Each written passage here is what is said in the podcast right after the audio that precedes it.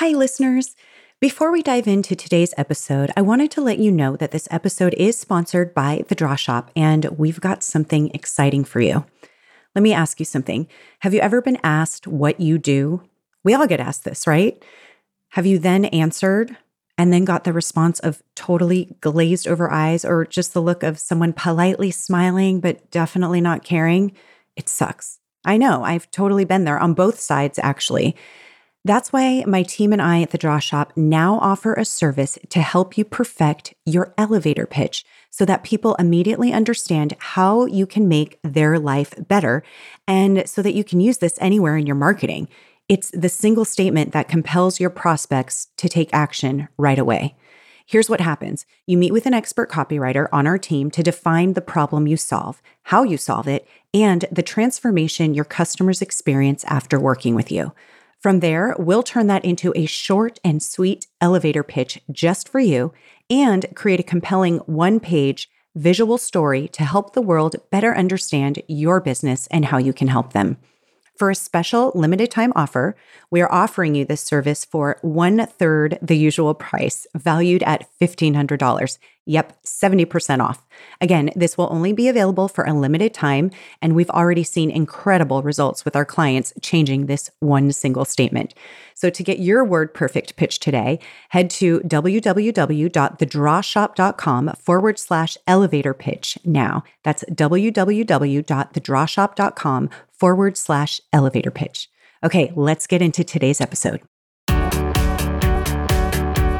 if people are in, they're in. And I think that crowdfunding is actually a very beautiful thing because it kind of allows people this rare opportunity to read about a company and a person and a team and make a decision that normally only investors or bankers get to make when it comes to should this company exist? Do I want to fund them? And I think it's a really lovely thing that, that people can come together and bring companies to life. For many of you, you have a really great idea. You have a product that you want to put out, and you've thought about crowdfunding. And you're just not sure exactly how to go about it, and you wonder if it's going to be a success. Well, today's guest, Colin McIntosh, did that just himself. He is the founder and CEO of Sheets and Giggles. Yes, you heard me right. Sheets and Giggles. It's a Denver based, fast growing brand, like super fast in the $12 billion US bedding space. I said sheets, yes. Launched on Indiegogo in 2018 with a $284,000 crowdfunding campaign. He's raised money since. We talk all about venture capital, we talk about investors and things his his perspective on it which I so appreciate and I think you guys are really really going to want to pay attention to especially if you are someone who is looking to raise money for your business or for an idea. He's about 30 years old right now, and he's got a really cool story of how he came into this. And after some, oh, I think it was four times being fired, realizing he was not an employee, he he started this business and i'm going to let him tell the whole story but we're talking about entrepreneurship we're talking about venture capital we're definitely talking a lot about crowdfunding and the why behind the things he does so enjoy this interview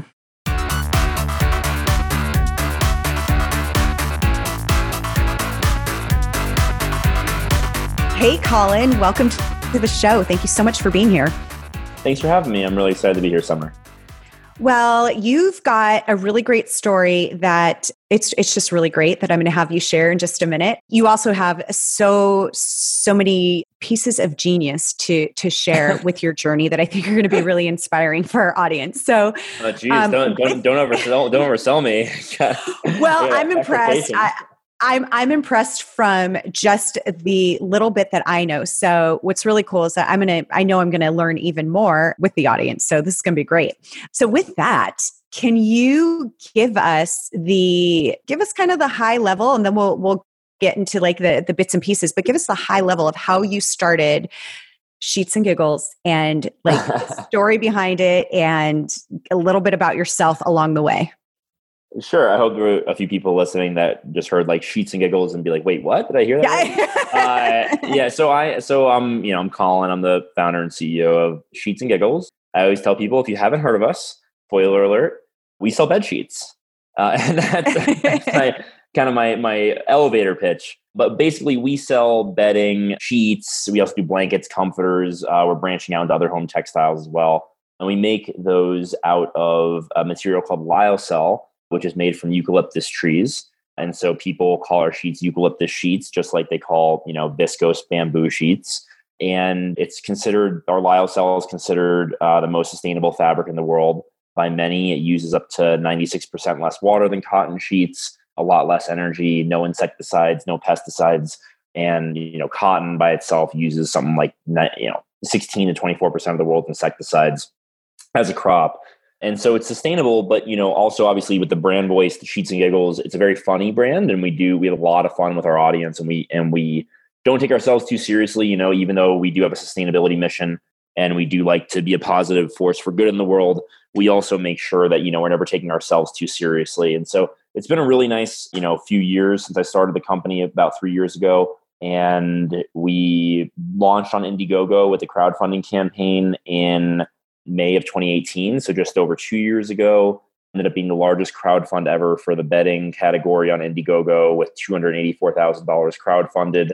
Then after that, we were just kind of off to the races. And, you know, now we're at a point where I, you know, I never really imagined that we'd be in such a short period of time. And I can thank my team for that. They've been wonderful, especially through the last few months. And we're based in Denver, but we do have a remote team with folks in Florida and California as well.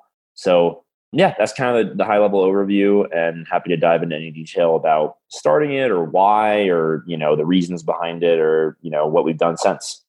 Well, yeah, I kind of want to go through all of those things. So, you know, the first thing is why, why starting it? And then what made you decide the path of how you would launch it? You know, uh, crowdfunding. I want to get into crowdfunding because there's so many people that, you know, have right. an idea, something they really care about, but they don't really know how to go about having something as successful as you have when it comes to crowdfunding. So let's start with the why and then go into eh, go into that. For sure. So I, I actually I love crowdfunding. I love talking about it, and I'm actually writing a, a long blog post about it for people to to learn from as well. Basically, in terms of why, I get that question all the time. Why why bed sheets? Like why bedding? Such a weird thing for like a you know I was 27 at the time. Uh, I, just, I just turned 30, still feeling pretty young but now old. All of a sudden, it's weird for Stop. like. yeah, sorry. You know, I'm on the other, other side of wise is what I what I tell people. But you know, I, I being this late twenties, you know, guy, it was a weird. You know, people were like, "Why are you starting a bed sheets company?" And like, you know, I could I couldn't even fold a fitted sheet, which you know, I, I still it's very I still, challenging. I still I still I still struggle with. So yeah, so basically, the, the long story short is that I got laid off from my last startup in September 2017 and it was very emotional, very painful. I it was a wearable tech company that I had found, or you know, I was on the founding team of with some friends of mine. We raised millions of dollars. We had you know twenty or thirty people working in downtown Denver. We were in you know nationwide retail at Brookstone and Target, and we had deals with HSN and QVC, and it was it was going pretty well. And then unfortunately, it abruptly ended, and I, I can't really get into too much detail there. But you know, we all got laid off at 1 p.m. on a Monday and that was really frustrating. It was really sad. I, I, had poured myself into that for a few years since my you know my mid twenties, and I had written the original business plan when I was a 23 year old kid. So you know it was kind of sad for me to see that come to a close so so unceremoniously. And you know, first thing you do when you get laid off at 1 p.m. on a Monday with your friends is you go, go get wasted. So we went to a Mexican place and we got tanked and uh, we had a good time. We went to the Rockies game that night. Uh, the Marlins were in town from South Florida, so it was very serendipitous that my favorite baseball team was also in town that day. And I just kept telling my buddies, like they kept saying, "What are you going to do now? What are you going to do next?" I kept saying, "I got this idea for this bed sheets company." And they had the same exact response. What? so you'd been thinking about it even before? Yeah, yeah. Okay. I've been think, I've been thinking about it since maybe three or four months prior. And okay. I, I own the domains and I own the I own the social handles. And I kept telling them, I said, no, no, no, no. Listen, hear me out. It's a, and this is exactly why I did it. It's a massive commodities market with zero brand differentiation or loyalty in a highly fragmented space with no market leader that I have to chip away at. That's highly traditionally physical retail that I can help bring online with a direct to consumer model. The supply chain is not extremely complex. It's still very difficult. And trust me, I've learned, I've taken some lumps there and I've learned, I've learned a lot about, you know, the textile supply chain and, and, you know, but it doesn't have any Bluetooth or firmware or software engineers on staff, which is very much in contrast to the product that we had just been working on for the last three years. There were, there were no good sustainable options in the market. I went on these rants about cotton and about polyester and, you know, oil-based synthetics like poly. And you know we i just kept telling him about the business model. I was so enamored with it. I finally three weeks later i just decided to pull a trigger and incorporate. And so in october 2017 i incorporated sheets and giggles. And that's kind of how it went down. So really honest to god it was initial idea for a bedding company. I got the idea in june 2017 or so when i was watching war dogs with miles teller. That's a true story. The, his character is like selling bed sheets out of the back of a pickup and I got so I got so frustrated with his character not doing any market research before he, he bought all the bed sheets that I wrote a business plan for a bed sheets company that night. Um, wow. I'm a little neurotic. Three or four months later, I started the company because the business model that was just so compelling in terms of the blank canvas that I had in like a very large, very boring space. And so I would say that the brand was a really big part of what attracted me to it, the creativity and the fun that I could have with it. And then the sustainability aspect of the eucalyptus lyocell was also very compelling. And so I, you know, just kind of set out to, I said my goal is to make $3,000 a month so I can, you know, pay my bills and, and be, be free and, you know, caught a bit of a tiger by the tail. That is so awesome. So going into now and i'm sure i'm sure needless to say you had to have had so many lessons that you learned from the startup that you were oh, yeah. before yeah. yeah yeah. And I, I want to get into those. But what I'm, you know, I'm really curious about, and I, I know my audience is too, is is the crowdfunding. So like really the big questions for me are at what point did you start that process? Because mm. some people are like, do I do this when I already have something created? Do I do mm, it at mm-hmm. like which stage is is the best stage or is there a best stage? That's a good question. I I think that there are it just depends on what your goal is, I suppose. So let's say that your goal is to launch a product and bring it entirely to market, completely free and clear of any outside funding.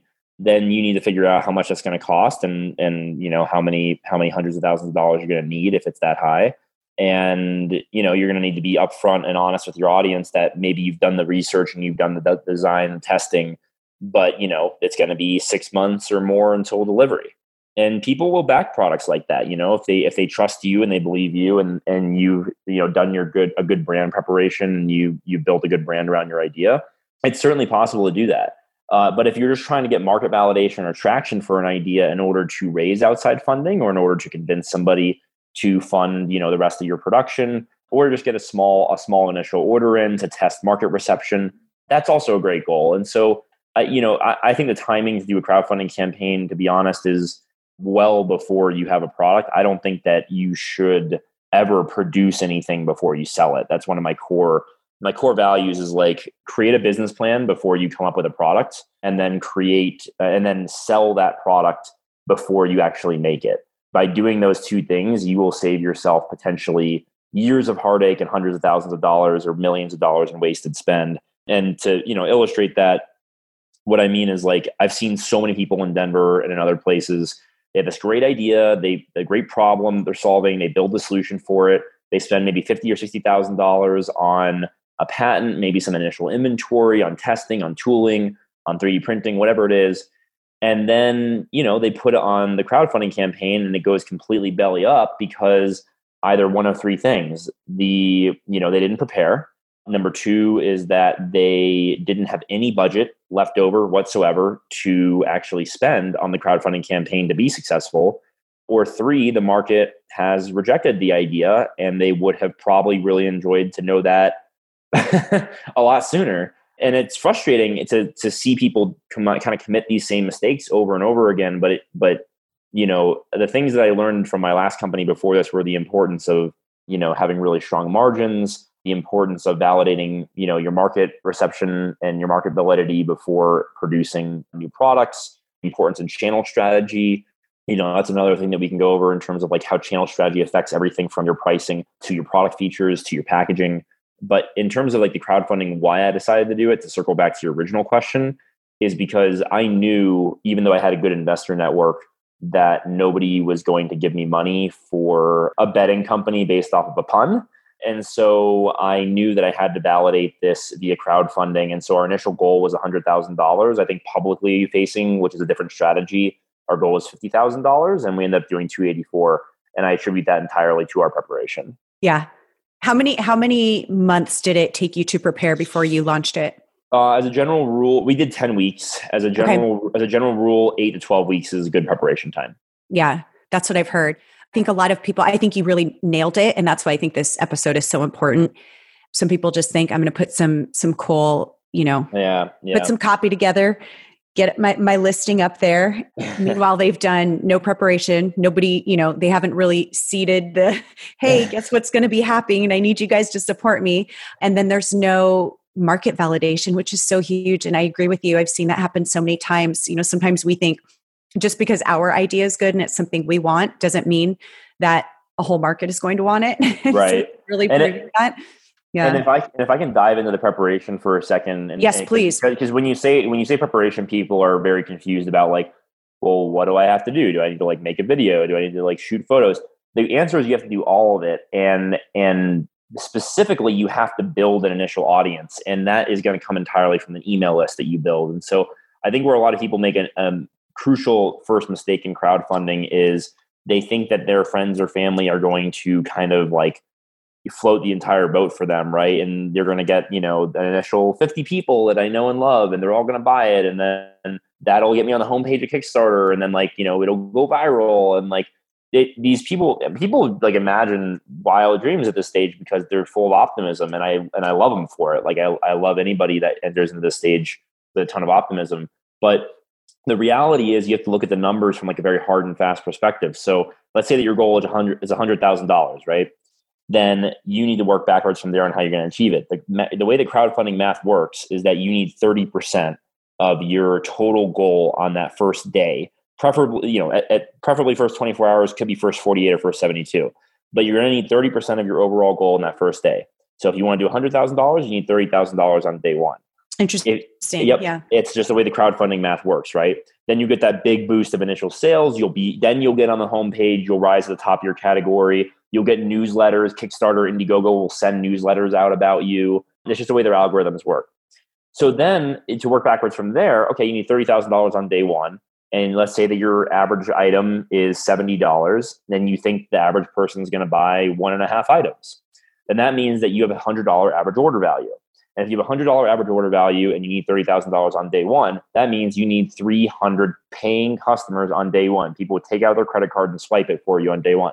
And if you need 300 customers on day one, and let's say let's say you know a bunch of people, you're only going to get like maybe like a few a few dozen people out of your network to like buy on day one, right? Like if you if you're a very extroverted person, have a very strong network. Like people right. just people just will they'll forget, they get busy, like they you know your mom maybe like does something else that day, like and that'll break your heart. But like you need to focus on getting those customers from an email list, not from your immediate network. And I think that that's one of the biggest mistakes that people people go through is they don't build that email list and they don't build that hype ahead of launch. And so an email list reasonably converts at around 3%, 2% if you're doing something wrong, 4% if you're doing something right. And so if you need 300 customers on day one and it's a 3% conversion rate on your email list, give or take, then that means that you need 10,000 engaged emails before you launch, period, end of story.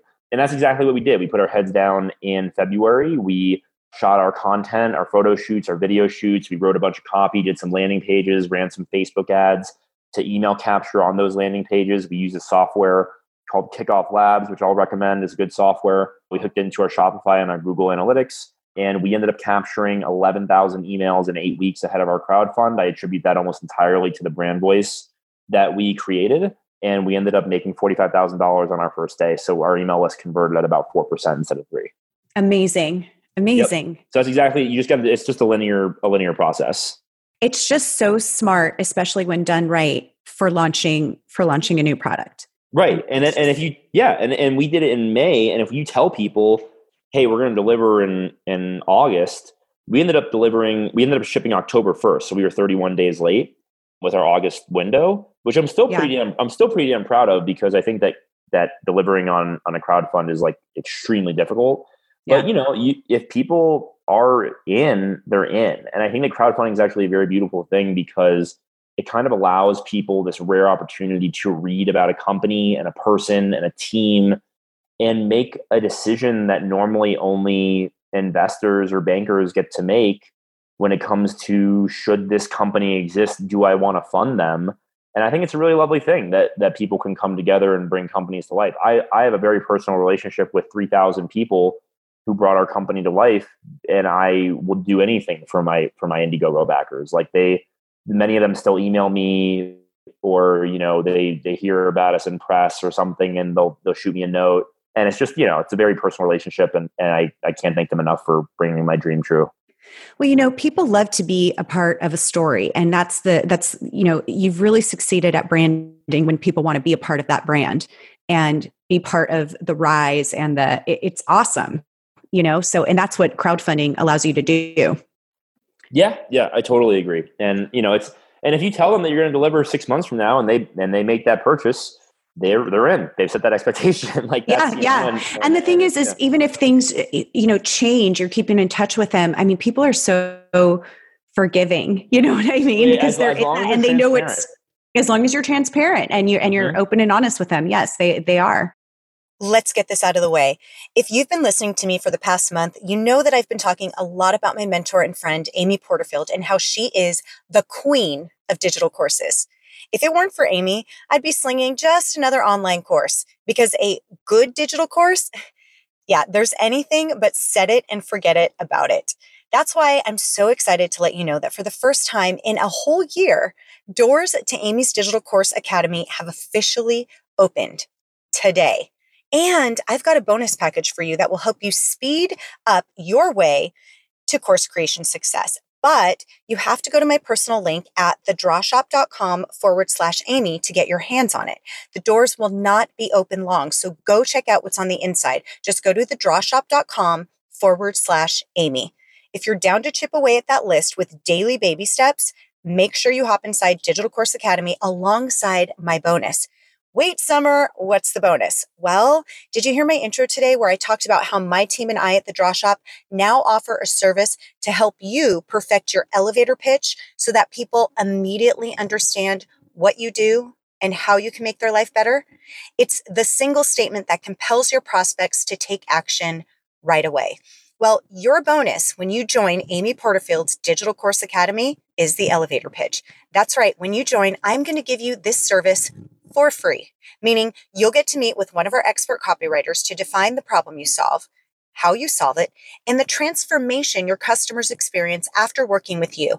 And then from there, we'll turn that into a short and sweet elevator pitch and create a compelling one page visual story to help the world better understand your business and how you can help them.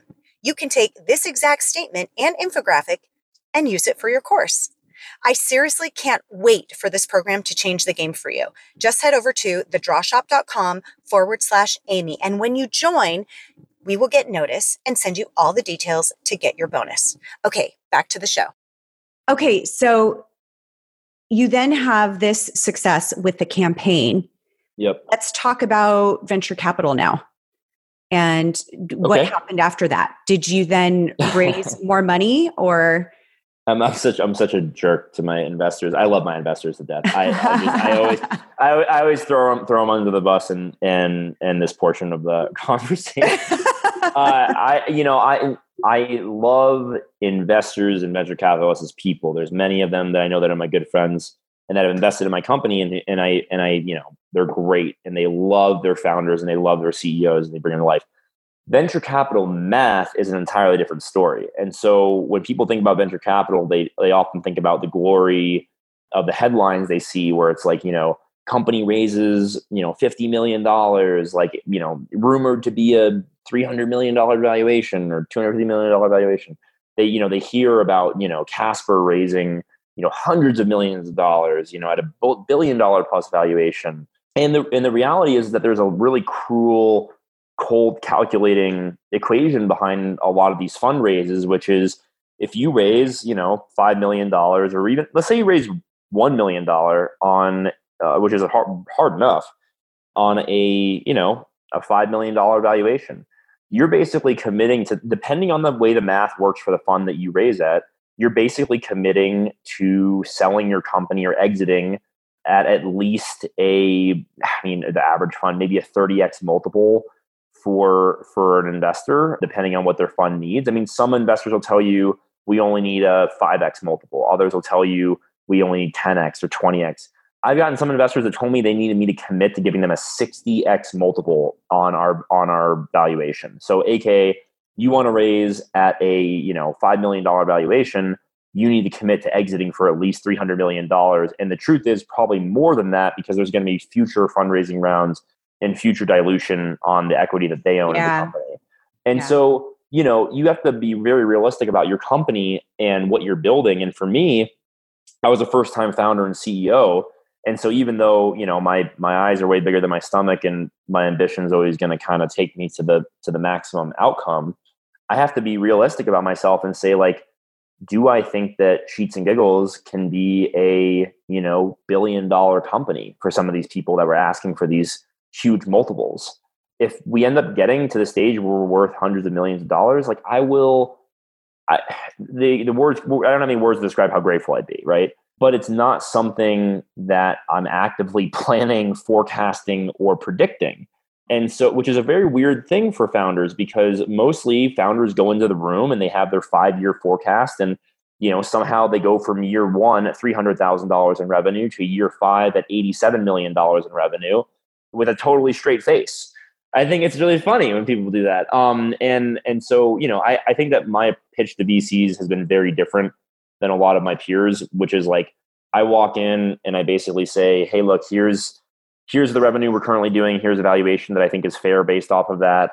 The long term goal for the company is to either exit for you know X million dollars, or to you know potentially you know raise Y million dollars, or to you know just end up you know paying out dividends long term or whatever it is." And I'm like, but the, num- but the number one thing you should be hearing in all that is optionality. I really want optionality because I haven't defined yet what success looks like for this company. And if you're comfortable with that optionality and you know really good upside with very low low low side, then you know I think that you should invest in this company. But I almost pitch s&g as like a double or a triple versus like a home run or a strikeout. And I and I think that you know for some investors they basically backed out immediately and been like, nope, sorry, that's not what we need to make the math work on our fund. And then for other investors they've really enjoyed that you know type of vision and and i have people that i'm totally aligned with who have invested in the company. And so i would just say in terms of a, a high level sorry it was a long talk about vcs i have a lot of thoughts about vcs no um, i and i i love it. And, yeah, you're, and I, you're offering a different perspective on it which thanks. i super appreciate well so we've raised yeah and so we've raised 2.2 million total i believe at this stage in the game. We've done techstars which is a great great program a great accelerator if people are looking for a place to like get their business off the ground because they have like an idea but they don't really know where to go with it from maybe a prototype and that's um, Techstars? business. I, Techstars yeah okay. and it's an accelerator similar to like a y combinator or um, you know 500 startups or something like that. Right. But techstars is my favorite out of all the accelerators. I've done them twice actually. Once as an employee and once as a ceo they've changed my life and so i owe them a lot. And so you know, I, I have a very high opinion of of some investors. I think that the VC game in general is very dangerous for founders because I think as a, as a society we train people to raise money and not to make money. And I think that you know if you raise a million dollars, like your friends will throw you a party and like you know your Facebook wall explodes and you know you're you toasted the town. But if you make a million dollars, like nobody cares. Uh, that is, and I'm so glad you said it. I'm so on board with you. I'm so glad you said yeah, that. It's, it's so so, so true. yeah, and and that's how we train, you know, young people in their in their early and mid twenties to raise money instead of make money. And and you know, God bless the investors that, that you know that I that make this possible for the startup ecosystem. But they love it. They love that type of mentality because from day one, people are thinking about raising instead of making. And so yeah. I wanted I wanted to do the opposite. And I knew that if I made enough money and my metrics were good enough and we had the right type of numbers to show people that even though I had this weird little company based off a pun, that people would basically have to invest because the numbers were so compelling. And so that's that's basically what I did from day one, and it's been very painless fundraising process for us so far. Knock on wood, and uh, we've got some great people that have invested in the company, and you know I, I'm I can talk about anything more in specifics in terms of like how to how to pitch or you know think questions to ask VCs or you know ways to make sure you're aligned, but you know bottom line is you've got to understand what the goals of the fund are and to make sure that you are completely aligned in terms of your company's goals with theirs because when you sign with someone you're you're committing to a long-term relationship with that investor you can't set expectations poorly in the beginning no totally true I think that's a whole episode in itself, actually. Yeah, uh, yeah. and and don't and don't give up board seats if you can avoid it. I I that's not that's the best thing that we've ever done is is I you know I've I've been able to maintain really good directional control of the company. And yes you know partially because the investors trust me but also because i'm i'm very unwilling to part with that control. And so if you you know the more and that's another way reason why you should focus on you know revenue and profitability instead of raising money is if you're if you're revenue positive and you are having profitable months and you control your own destiny you get to work with the people that you want to work with I agree. And and you get the you get the terms that you that are going to be best for your life and and your team, your company, and and you know I, I've turned down two different deals at very early stages. One was the day before the crowd fund. I turned down on April 30th, 2018, before we had ever sold a single unit.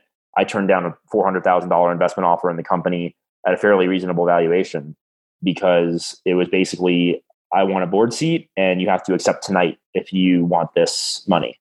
And I knew what they were trying to do. They were trying to get me to agree to bad terms before I had ever seen the traction that my company was going to get. And yeah. I had and I had to write it back an email saying like, look, I'd, I'd be happy to re-engage on this next week, but I need to focus on the most important day of my life tomorrow. I ended up turning down nearly half a million dollars for a company that was just an idea at that stage, which is a really, really, really hard thing to do. But, but I bet you look back now and you're glad you did that. I am. And I only was able to do it because I looked at the metrics that we had in terms of email capture and engagement. We were capturing emails at like a 45% clip, which is nuts wow. for, for email capture. And so I just knew we had our open rates and our emails, you know, sitting at 40, 50% open rates for our email list. Like I just, I knew that this was going to be a good crowd fund like ahead of time. And you can kind of just extrapolate that out if you, if you know your numbers really well. Does, was this something that you learned before in in the startup that you were working with or is this something that you just started to learn along the way during the sheets and giggles journey kind of along the way to be honest at my last company i was in charge of mostly our retail channels and so i did all of our deals with um, the retailers i mentioned earlier i did all of our amazon channel marketing I actually, ironically, I wasn't allowed to touch the copy at my last company. Oh wow! Uh, I know, I know. I love writing. I love I love copywriting. It was something to where like they just didn't they just had somebody else to do that. And so I, you know, I was focused on channel partnerships. It was something I think I, I learned a lot of like lessons along the way there. I did learn we did do a crowd fund at the prior company. So that was a really good learning experience. I didn't I didn't run that, but I was a big part of it. And so like I got the kind of experience firsthand, like mistakes that were made. I kept the journal on it.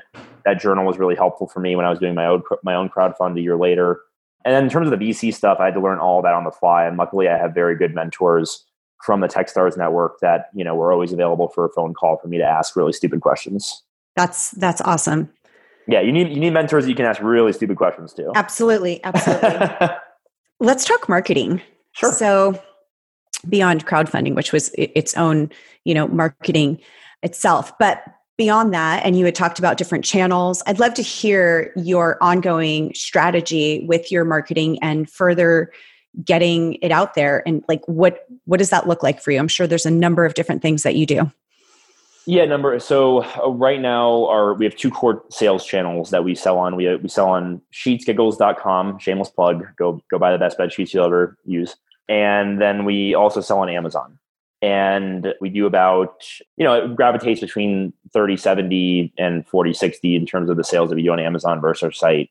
We basically will spend most of our advertising money on a mix of channels. Facebook's very important instagram is important google is obviously very important and then also amazon. We spend a lot on amazon marketing as well.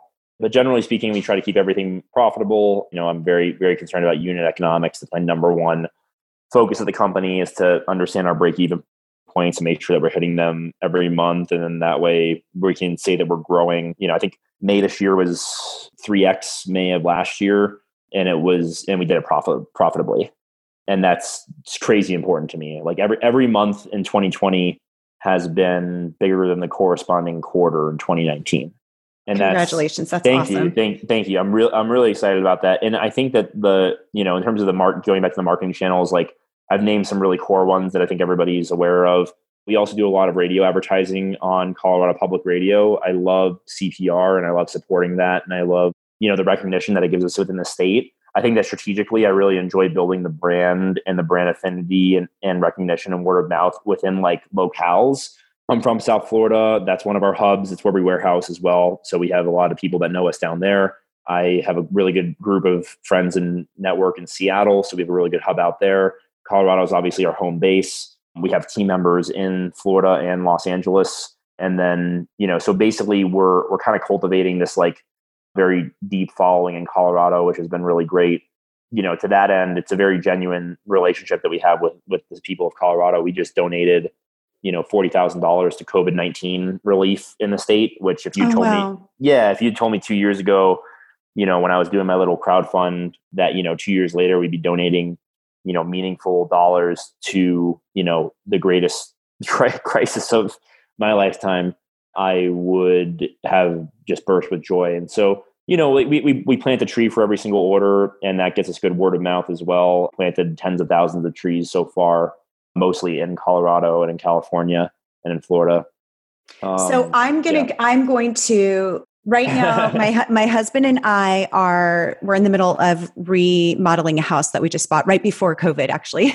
Okay. So we're in the middle of this remodel and i'm like oh we got to get new sheets and all this kind of stuff. So obviously i'm going to go like right after we're done i'm going to go buy some sheets. I'm super excited. Great. am i am i in for a treat? Are they going to be super comfortable? I'm they're excited. the best they're the best you'll ever do. So so you know I, i'm not i'm not i say i'm not just talking sheet. So basically uh, they have a lower coefficient of friction than cotton and so they're smoother and softer and so we're also able to have a 400 thread count while be, so being super breathable while feeling like a higher thread count cotton. And then they also manage moisture incredibly well. So if you sweat at night, they actually will wick the moisture away, spread it evenly across the fabric, almost every single filament, and then evaporate that moisture before you ever even notice it's there. So it's really, really tremendous for hot sleepers. And because they don't hold any moisture, bacteria and dust mites can't grow in that environment, at least not as rapidly as other materials. In fact, if you introduce a population of dust mites into our sheets, half of them will die within like 42 days. Wow. Um, yeah, and so it's a it's a really cool product in and of itself, and I'm very proud of it. Yeah, you'll love it. You'll adore it. I I get into bed every night, and I swear I'm like I can't believe this is this is my company. And we, you know, on Amazon we've got I think 564 reviews as of this morning.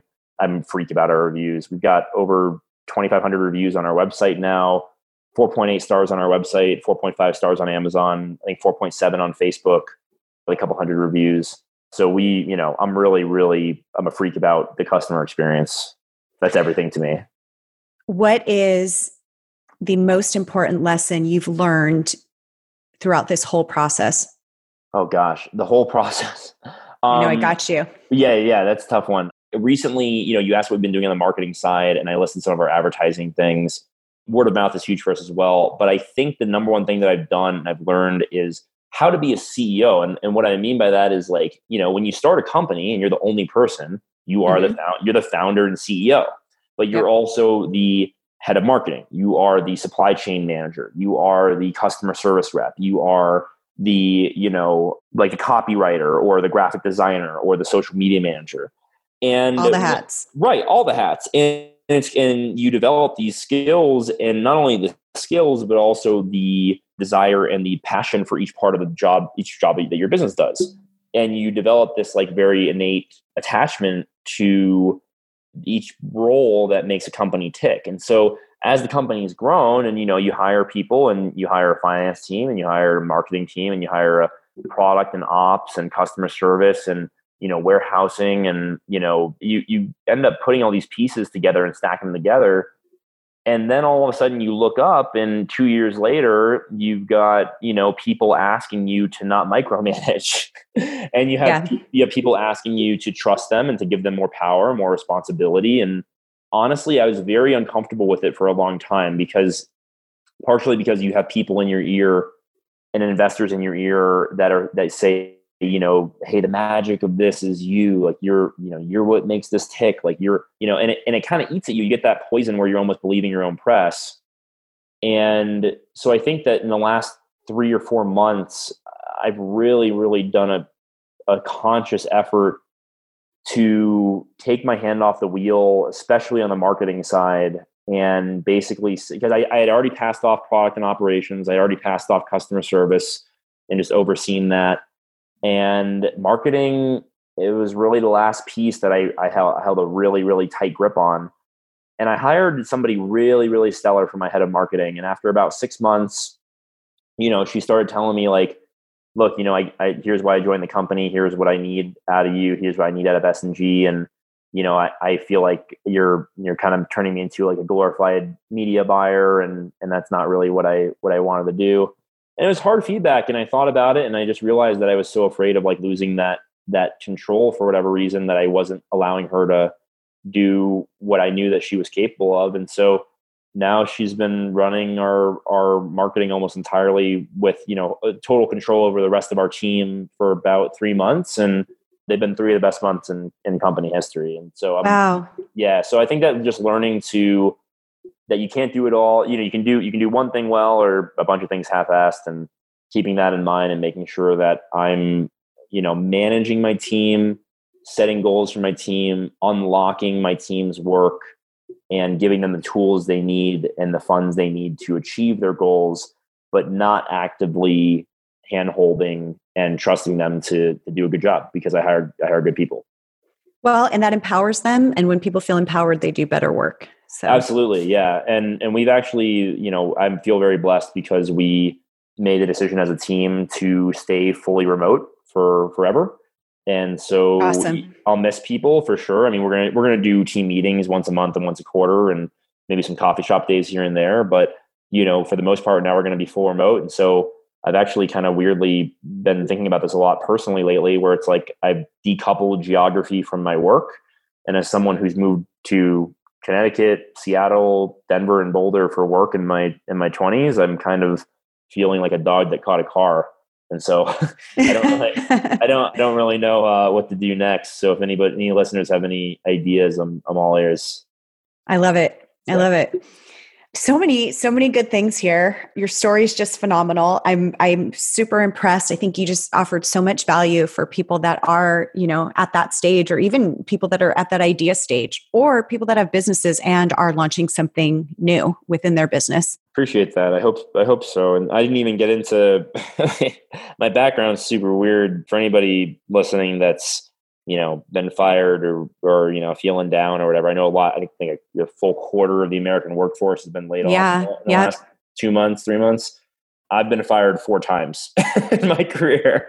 I'm a, I am a horrendous employee. Uh, and so, and so, you know, typical of an entrepreneur though. yes. Yeah. So don't, you know, I, I think that that's something, you know, just I'm, I'm actually writing a piece on imposter syndrome and that sort of thing. And like, you know, I, I couldn't hold down a steady job for a long time. And, you know, eventually I just decided that I didn't want to be beholden to anybody else. So, you know, it's definitely something to where I appreciate what you said and it makes me feel really good and, and, you know, oddly validated when I get feedback like that. So I appreciate it.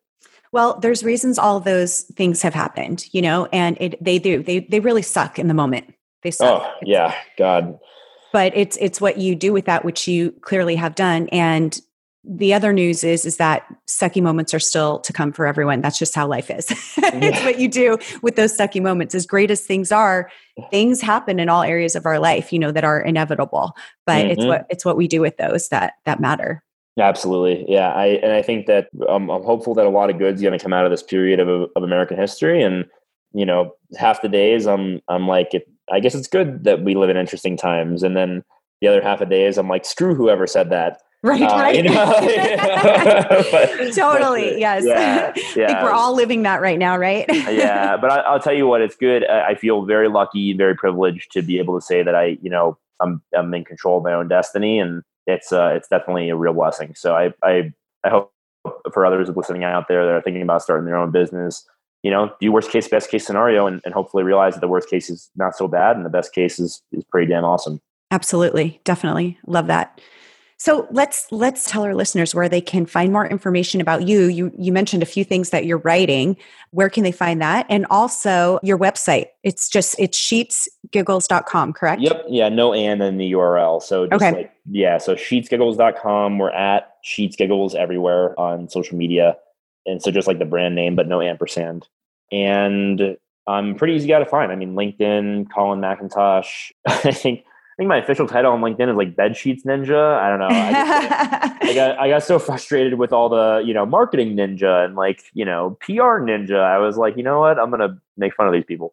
Um, but uh, but and then you know on, on my blog, I just started a new blog. It's it's fairly bare bones right now, but hopefully by the time people hear this, there'll be three or four things written on it that I've mentioned. It's colinblogs.com. Super simple can't believe that URL was available. You'd be shocked at what URLs are available. I know um, it is um, weird. I, I found that recently. I was looking up some stuff. I'm like, how is that available? I guess people let stuff go. I've got I've got one. Um, I swear to unless I, this is probably a bad segue to end the interview, but I I've got a, a weird one called giraffecarafe.com, and I swear to God, I'm going to make a line of carafes that look like giraffes. and I'm gonna, just just because of the brand name but yeah, so in any case, this is great. I appreciate you. If anybody needs advice out there, please, for love of God, don't email me. But you can find me. You can find me elsewhere, and, and I'd be happy to lend some advice if anybody needs anything.